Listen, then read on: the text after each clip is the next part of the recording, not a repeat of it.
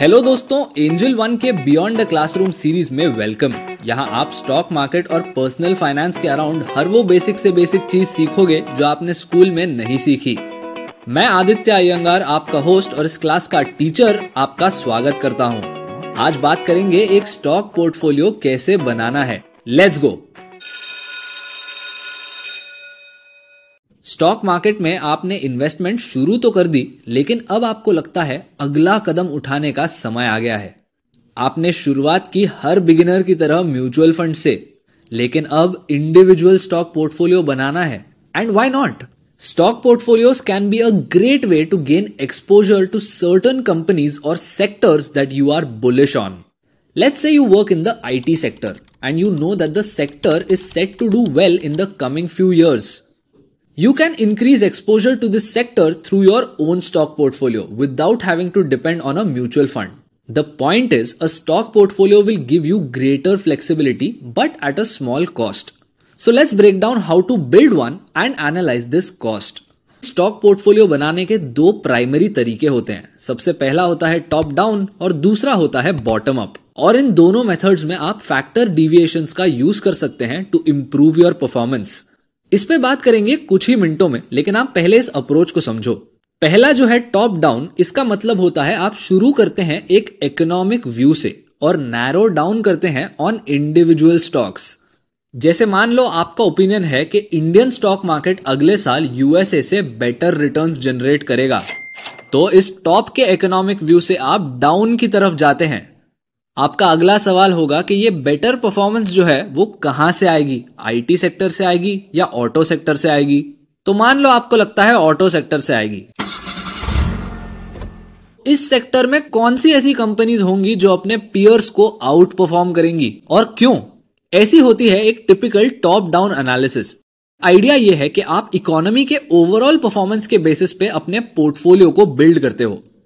अब तक आपने फिगर आउट कर लिया होगा कि बॉटम अप अप्रोच इसका उल्टा होता है। Your starting point is security selection you check for companies that are set to outperform during your investment horizon और इस फ़िल्टर को लगाने के बाद आप इन कंपनीज़ में चूज़ करते समय एक ऐसा सेक्टर पिक करेंगे जो रिलेटिवली बेहतर परफॉर्म करेगा। यहाँ पर आप इकोनॉमी के व्यू से शुरू करने की जगह एक इंडिविजुअल कंपनी से शुरू करते हो और इकोनॉमी के तरफ़ बढ़ते हो। एंड ऑफ़ कोर्स एक बड़ा कंक्लूजन आप समझ गए होंगे। A much better approach is to combine the top down and bottom up approaches into a hybrid method So based on your research and your conviction, you can choose the one you like or better yet just combine them. अब मान लेते हैं आपने approach choose कर लिया। How do you create the portfolio you need to start by asking yourself about the ideal time horizon do these shares qualify as a buy and hold investment Are you waiting for a target? Are you going to invest and exit as market conditions change? Now, while these questions sound daunting, these are necessary to building the perfect portfolio. Once all of these questions are answered, you can choose your approach and start selecting stocks to add to your portfolio. And as you are researching, you can also decide to incorporate factor deviations or factor tilts. इन दोनों terms का मतलब एक ही होता है which means आप किन फैक्टर्स पर ज्यादा पॉजिटिव हो दो बहुत ही पॉपुलर फैक्टर्स होते हैं जिनको हम साइज़ और स्टाइल बोलते हैं।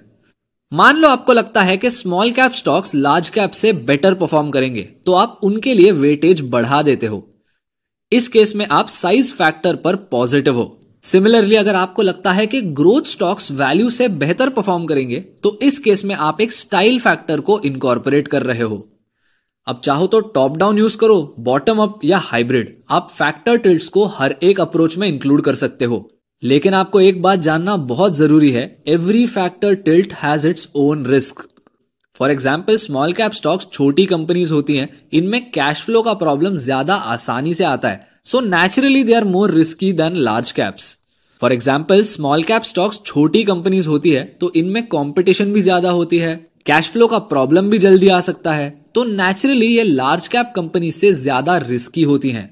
सिमिलरली अगर आप ग्रोथ स्टॉक्स में ज़्यादा इन्वेस्ट करते हो तो वहाँ पे ओवर वैल्यूएशन का भी रिस्क होता है।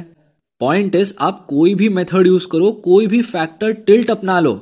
आपको रिसर्च हमेशा ए वन करनी होगी। इसलिए यह बात हमेशा याद रखना कि आपको एक स्टॉक पोर्टफोलियो को म्यूचुअल फंड पोर्टफोलियो से ज़्यादा मॉनिटर करना होगा। आप ये चेक कर रहे हो कि हर एक कंपनी की कॉम्पिटेटिव एनवायरमेंट कैसी है। इनके फाइनेंशियल्स कैसे हैं? इनके मैनेजमेंट ने कौन सी चीज़ें अनाउंस की है?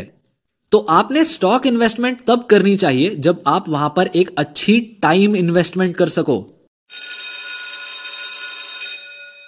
और ये देखो दोस्तों बेल बज गई तो अभी के लिए क्लास डिसमिस करते हैं। मैं आपको मिलूँगा नेक्स्ट पीरियड में तो अपने फेवरेट पॉडकास्ट स्ट्रीमिंग प्लेटफॉर्म पर बिना भूले सब्सक्राइब करना, क्योंकि अगली क्लास में अटेंडेंस कंपलसरी है। See you next time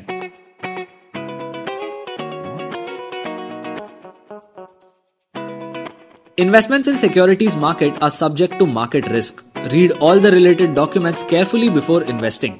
For disclaimer details, please visit our website www.angel1.in.